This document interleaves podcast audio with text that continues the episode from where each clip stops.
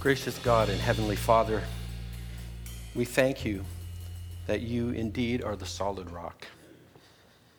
That as we stand on you, as we build our lives on you, as we allow uh, the roots of our lives to grow deeper in you, that you hold us tightly in the very palm of your hand.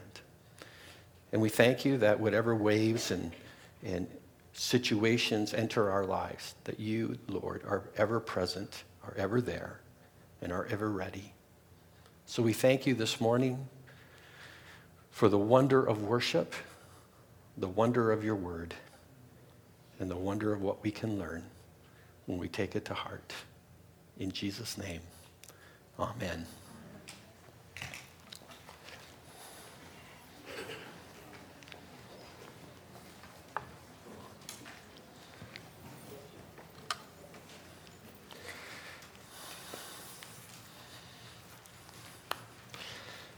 Do you have a question that makes you really uncomfortable?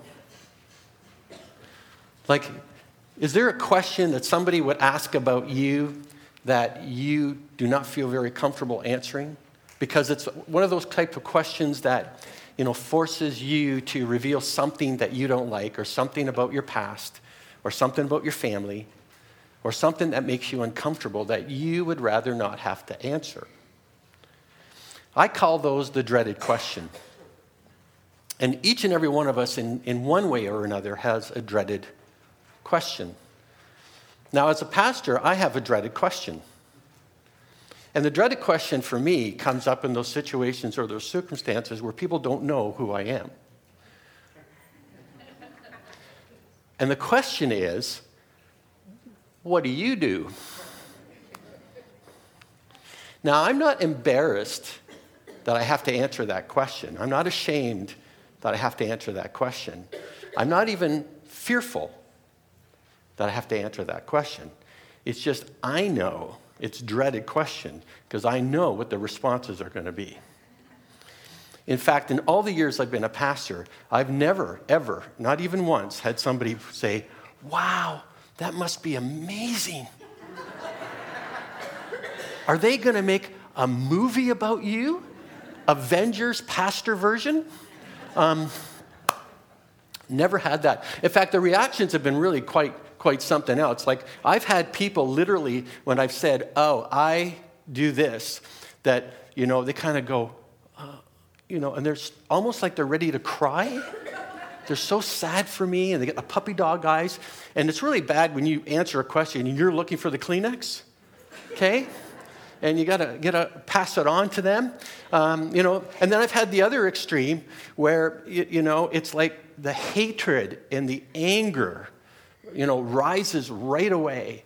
And I've been in a couple situations where I've actually feared for my safety. And then there are the kind of funny ones.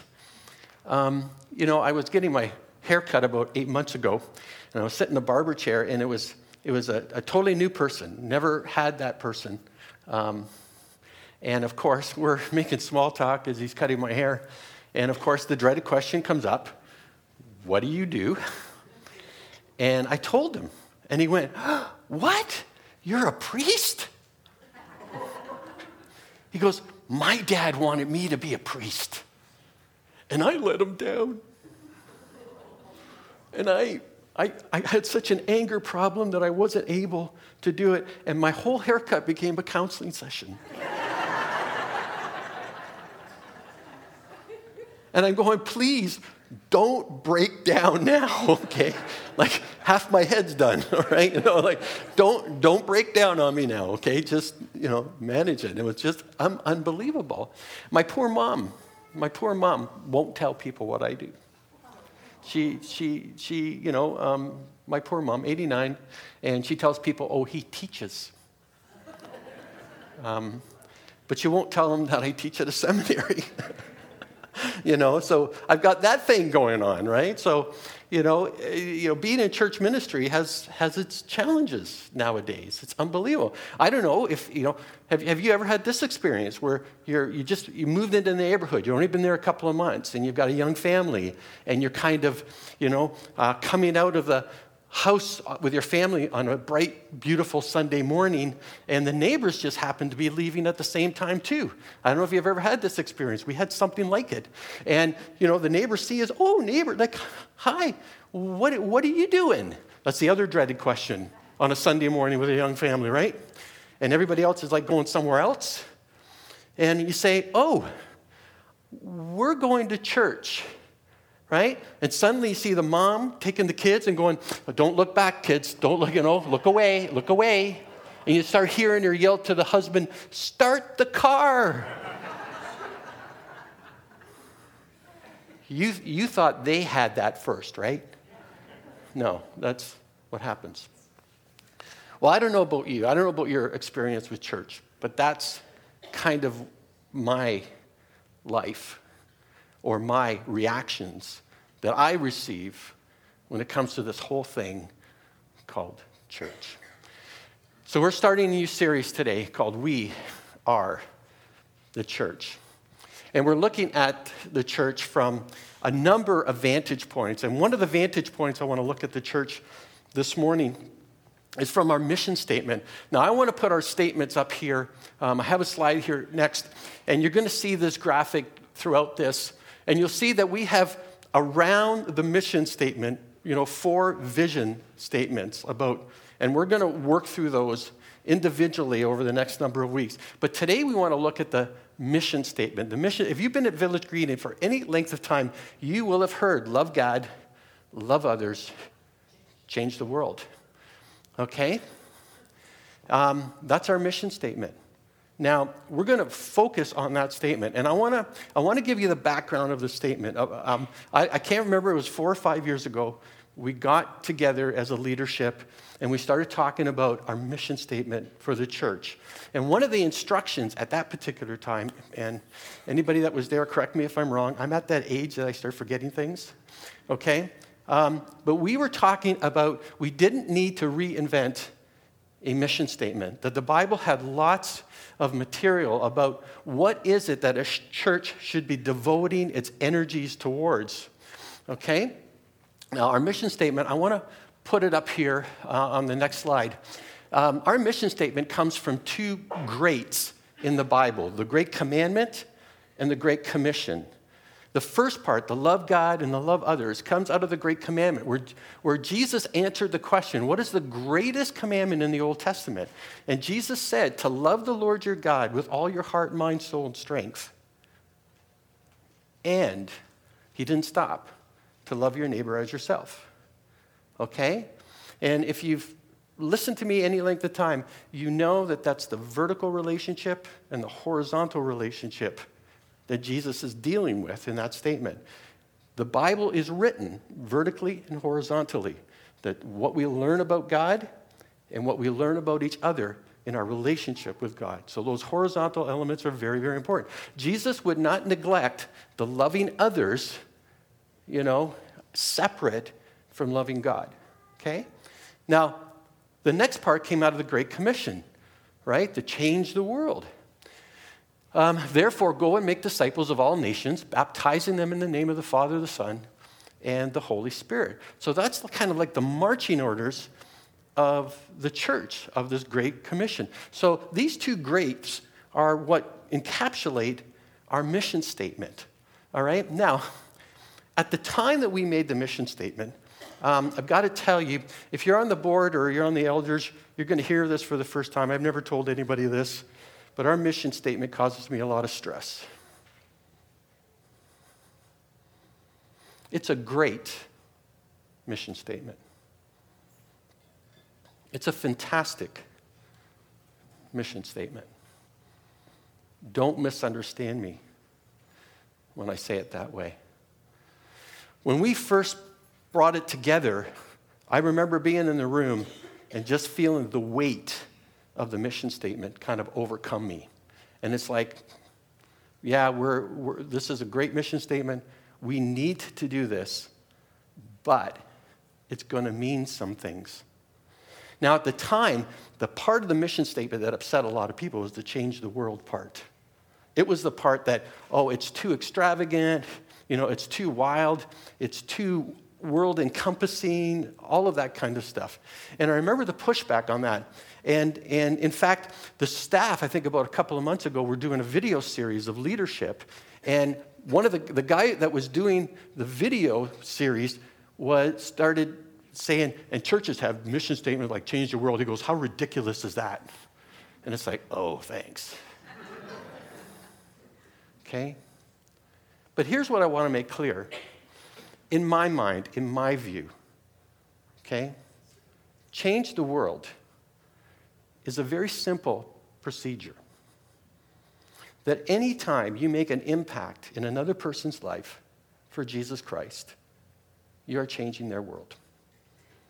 Whenever you help somebody, whenever you demonstrate the love of Jesus, whenever you give one small step, okay? That's one thing about Christianity that we forget.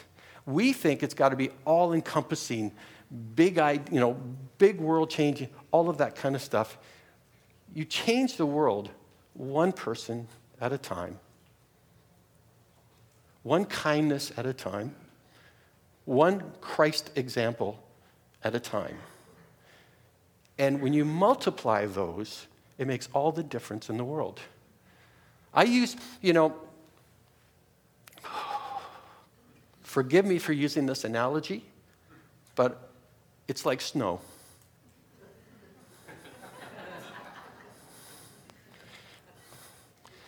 We all, you know, we all have one snowflake in our palm, and it's supposedly unique, and it's, you know, supposedly there's not another one like it or anything like that. But multiply those things many, many, many times, what do you get? Right? Everything changes. That's what Christianity is. We're all individuals. By ourselves, we struggle with what we're able to do. But when we all gather together, we all make an incredible, incredible difference. And when it piles up and it piles up, we can stop everything. That's what Christianity is about. And as long as you see yourself as a single snowflake, not connected to anything, you will easily evaporate. Now, that, you know, the change the world part doesn't cause me any stress at all. It's the other two the love God to love others. Because love is so hard. I've said many, many, many times that we have the hardest mission statement in the world. And that's the reality. If you're a Christian here this morning, this is going to be a challenging message.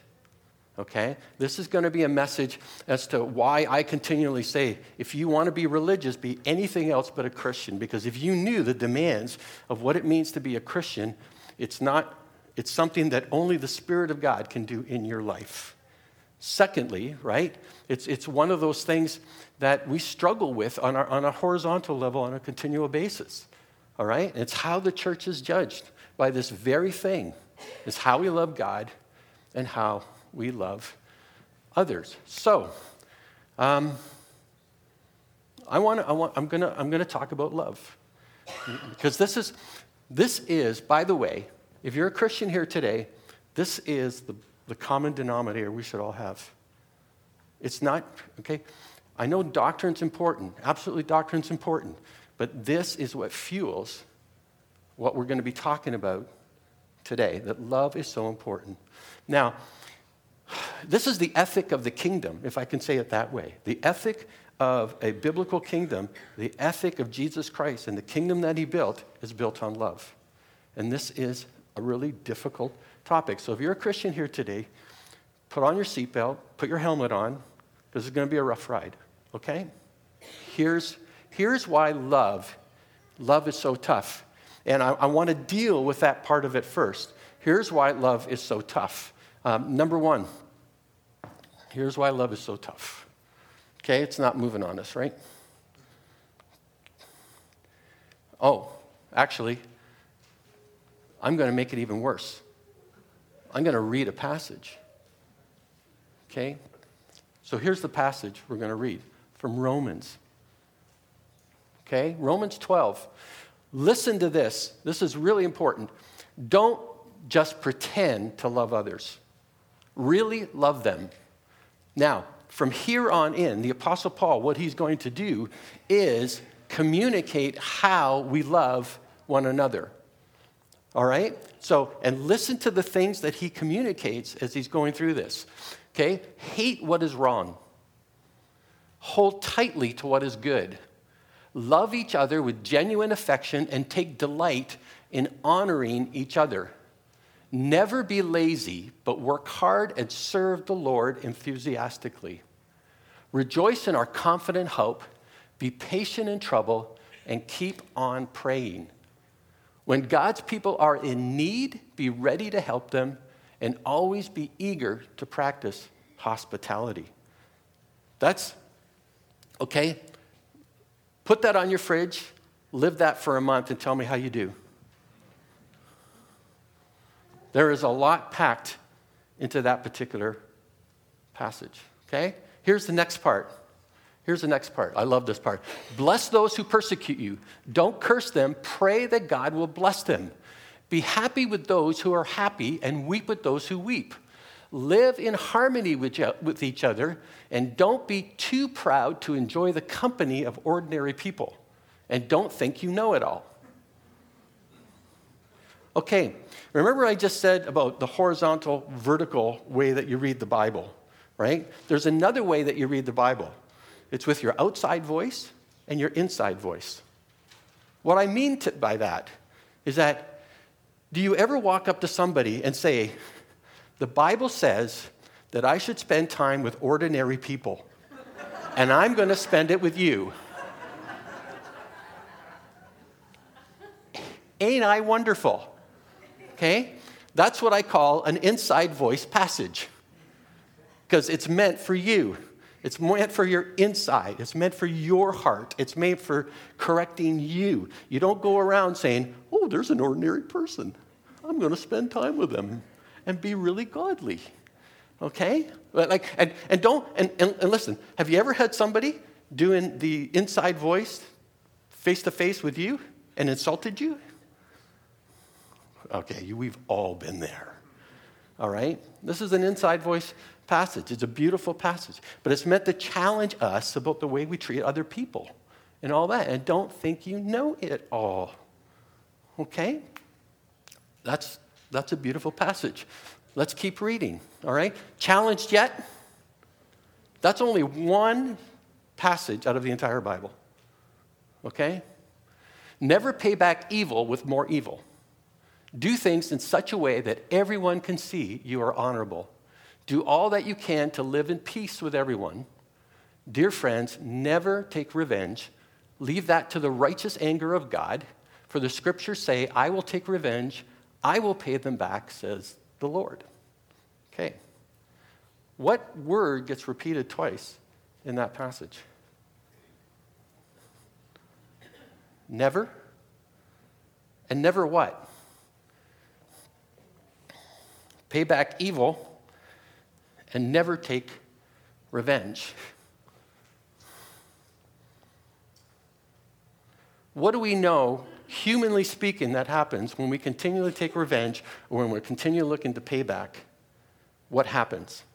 Doesn't, doesn't the cycle of hatred, the cycle of you know, all those things that, that we hate about what happens to other people and ourselves, isn't that the cycle that we hate and we want to break it?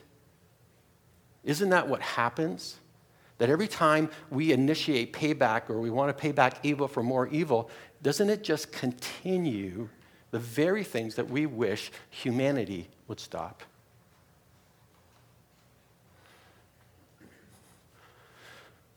Let's, let's finish the passage. Instead, if your enemies are hungry, feed them. If they are thirsty, give them something to drink. In doing this, you will heap burning coals of shame on their heads. Don't let evil conquer you, but conquer evil by doing good. Now, you're looking at that, that, that ancient idiom of heaping coals on their head. Basically, that's just saying, you know, when you don't pay back people how others are expecting you to pay that back, it's going to expose them for what they have done. And it's going to build shame on them. And they're going to, their conscience is hopefully going to pierce them. And they're going to look obviously like they're in the wrong. But when you do payback for payback, everybody's backing you and taking sides and, you know, get, you know, they deserve it. Tough message, right? But when you're generated by the Spirit of God and the love of Christ, Paul is asking us to act differently.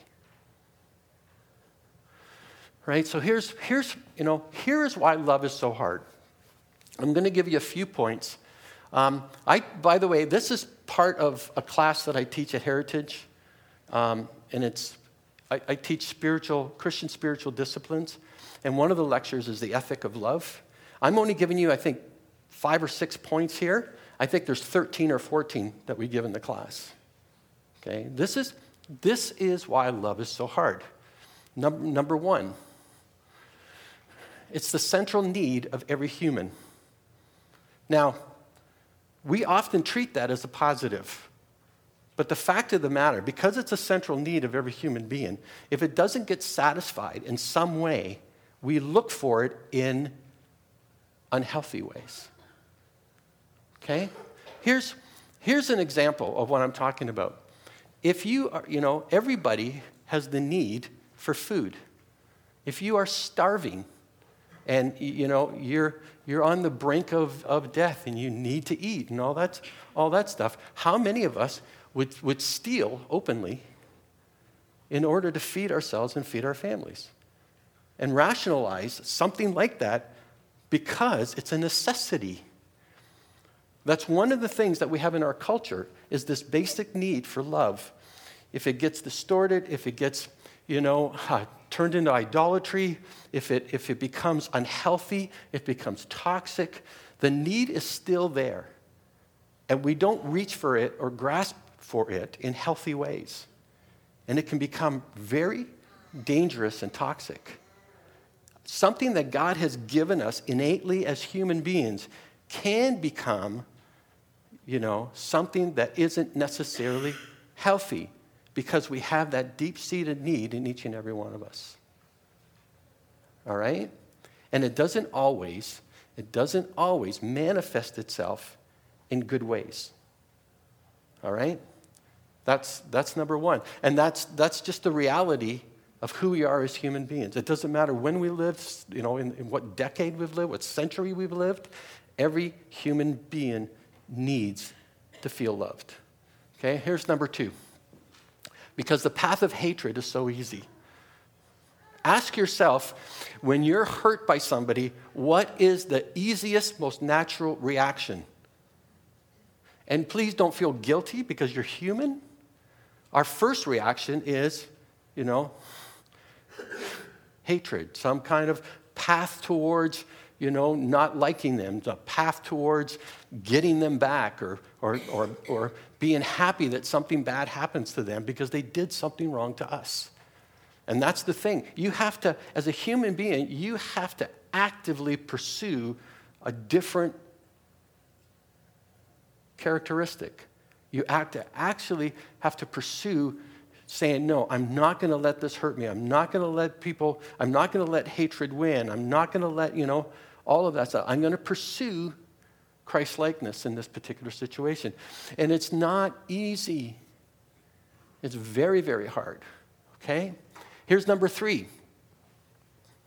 It's either the most doubted aspect, if you're a Christian here, it's either the most doubted aspect of God's character or the most affirmed, both of which present an unbalanced view of God. Now, what do I mean by this, right? How many times have you had somebody say, if God is so loving, why did he? That's the academic dreaded question. Okay? We've all had that. If God is so loving, okay? That's, that's the most doubted aspect of God's character.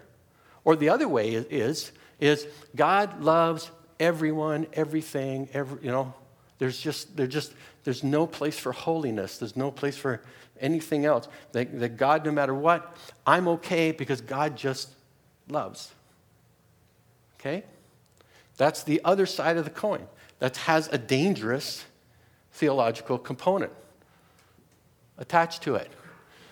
Here's number four it can appear to give license for people to be the worst version of themselves.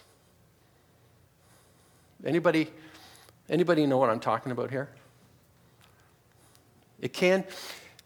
There are some people, maybe you don't have them in your life, but just because they know we're always there, we're loving, they do not feel any sense of obligation, responsibility, or change.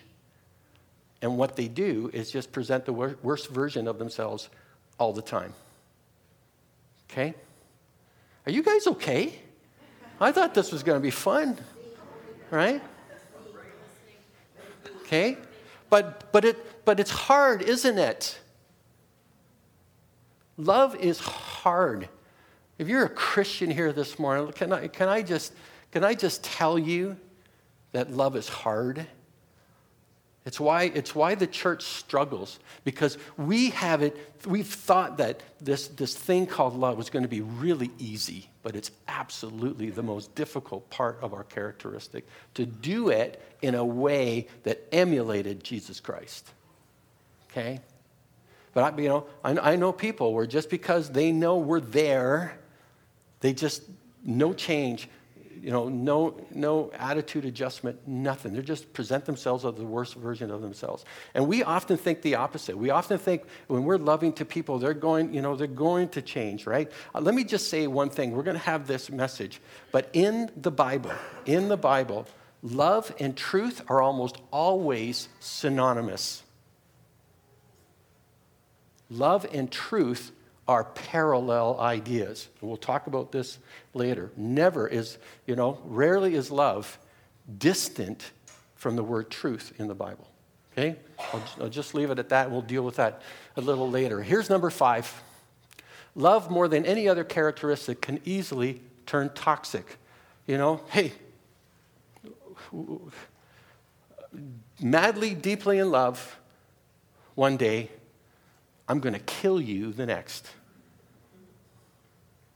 Right? Why is it that love can turn so toxic so quickly? Okay? Okay, this isn't psychology 101, but you know what I'm talking about. We've all seen it, we've all experienced it, we've all we've all had it. Okay? That's why love is so hard because one day it can be this raging fire. The next day, they're pointing the flame at you. Okay?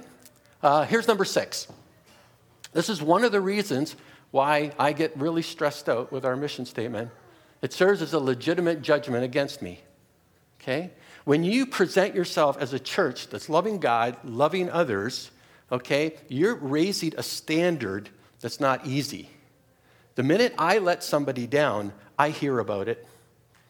The minute I, I fail somebody, the minute, you know, anybody on leadership fails somebody because we humanly forgot or were unavailable or something like that, this absolutely poses uh, a situation where I thought you guys were loving.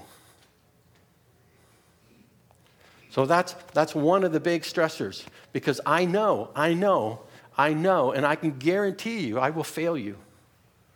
That there's going to be a time where I'm not going to be everything you want. Same with the leaders. Same, we're all human in this journey. And the problem is when we say love God, love others, it's like, oh. We have just institutionalized, if I want to say it that way, the hardest characteristic in the Bible.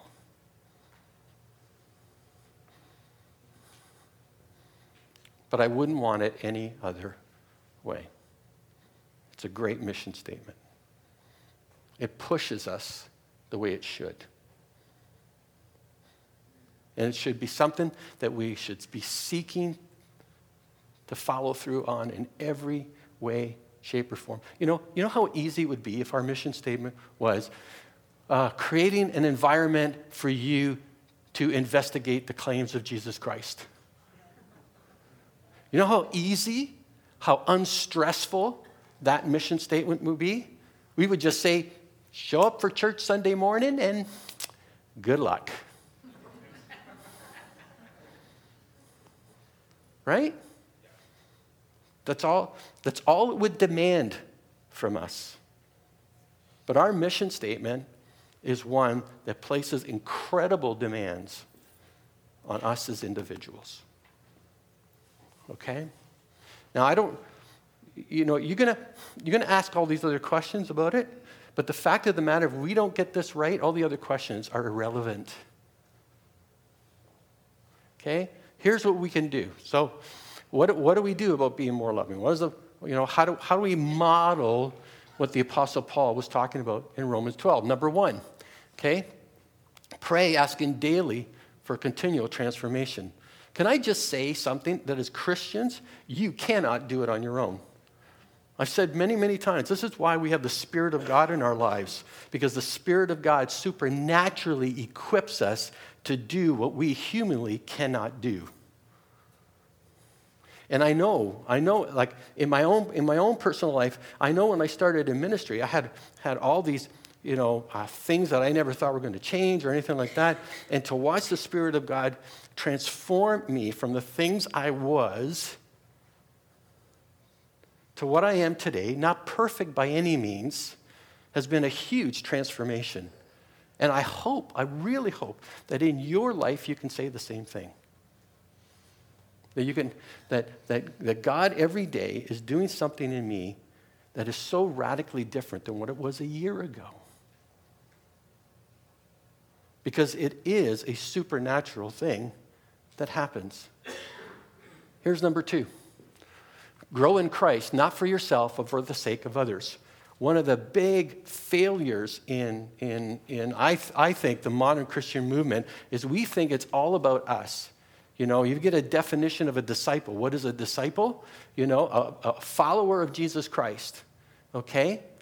But we don't add the other part that says, for the sake of others.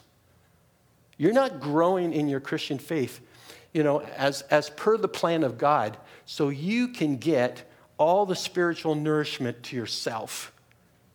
It's all about taking what you're learning, that spiritual nourishment, and giving it to others and feeding others and feeding their soul in a way that they're probably not getting anywhere else. And I know there's a whole tension of I'm afraid to speak up, I'm afraid to say, you know, do you know how much conversation happens when you tell people you're going to church? Start the car. I ran after them, actually. I love running after people that are running away from me. Um, but we do it for the sake of others. You want to make a change in the world, you want to make a difference in people's lives, you have to invest in people's lives and make a difference in a positive way. And yeah, you may get some of the reactions that I've gotten, but I can tell you that it's so worth it over time. Here's number three learn to pause and lean into grace whenever your first gut reaction is judgment. Listen, this is really important. Um, you know, uh, you know, in my spiritual disciplines class, I teach the class to learn how to pause. Christians need to learn how to pause as opposed to react right away to things right? Because our first reaction is often the human gut reaction. And there's times that we have to pause. Sometimes we have to step back, and sometimes we have to pray, and sometimes we have to say, Is what they said to me or what they did to me have any element of truth in it? And sometimes we have to just pause and not react. Okay? I've, said many, many times it's easy to act like a Christian, it's more difficult to react like one. All right? So this, this is one of those things. When your gut says, oh, I'm going to get them, you know, pause, lean into grace, and maybe say, well, maybe they don't know any better. Maybe that's all they've ever learned. Maybe they've been hurt by something so badly that this is the only thing they know. You may be wrong, but at least you acted, first and foremost, with grace as opposed to just judgment and then creating the cycle all over again. Much of what we're talking about here is stopping the cycle that people have with one another. Here's number four Stay truthful and humble in equal measure. Here's, here's the part that's probably asking everybody questions. It doesn't mean that we do not believe in truth. It doesn't mean that we don't speak truth into people's lives. We don't agree with that. We don't agree. You know, that's not proper. We don't believe that's biblical. All that stuff. But the fact of the matter is, you need to stay truthful and humble in equal measure. It's not something that you lord over people, and that's a tough thing to manage. I need, I need to tell you, I need to, I, I need to say, you know, you know I love you. But listen, what you're doing is harmful. And you don't always find yourself in a position to be able to speak truth in people's lives because your love has never been demonstrated. Okay? All right, so that's, that's, the, that's the last point I want to make. Here's the church's dilemma. I want to give you what I, what I believe is the church's dilemma. People's acceptance of our disagreement will not happen until they see and experience our love for them as people. Okay? I'll explain that, you know. The church, in many ways, disagrees with what's going on in the world around us. Okay? There's no, there's no doubt that, that, you know, I ask most church people, they think, you know, the culture is going to hell in a handbasket. Let's just say it. But people will not ever accept our disagreement until they see that we care for them as people. They, they, they see that love first. Now, I don't know if you agree with a lot of this. All, a lot of this comes uh, our biblical principles, because this is a really hard topic. You know what I, you know what I would love personally? You know, you know the moments that I love the most when it comes to the dreaded question that we were talking about at the very beginning? I love it when, when somebody I know who's not a Christian, not a believer, anything like that, would say, you know, John and I have this relationship. And we're to- totally different people. Like if you were, you were to ask them, this is what I'd love to hear from somebody. You know, and in fact, John has this lifestyle that I think is really strange because he has this belief system. And I live my life totally different. And if you were to ask John, he probably detests my life choices. And would probably tell you that's, that it's not part of God's plan, it's an aberration, all of those kinds of things. But you know what? we love each other. We may disagree to incredible distances, but I know if anything was ever to happen, he'd be the first one there, and vice versa.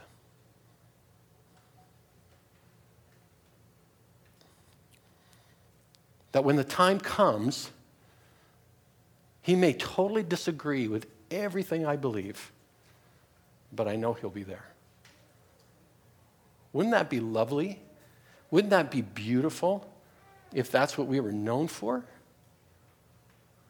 Wouldn't that be a, a challenge to the world around us?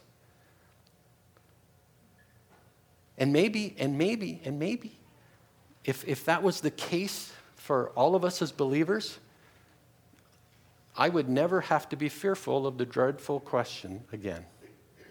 Amen? Wouldn't it be wonderful if somebody said, What do you do? And I said, You know, I pastor a church. And they would say, Wow. I don't agree with you guys, but man, do you know how to love? Imagine. What a difference would it make? How much would it change the world? And how would your life change if you were able to experience that in the way that Jesus intended? Amen?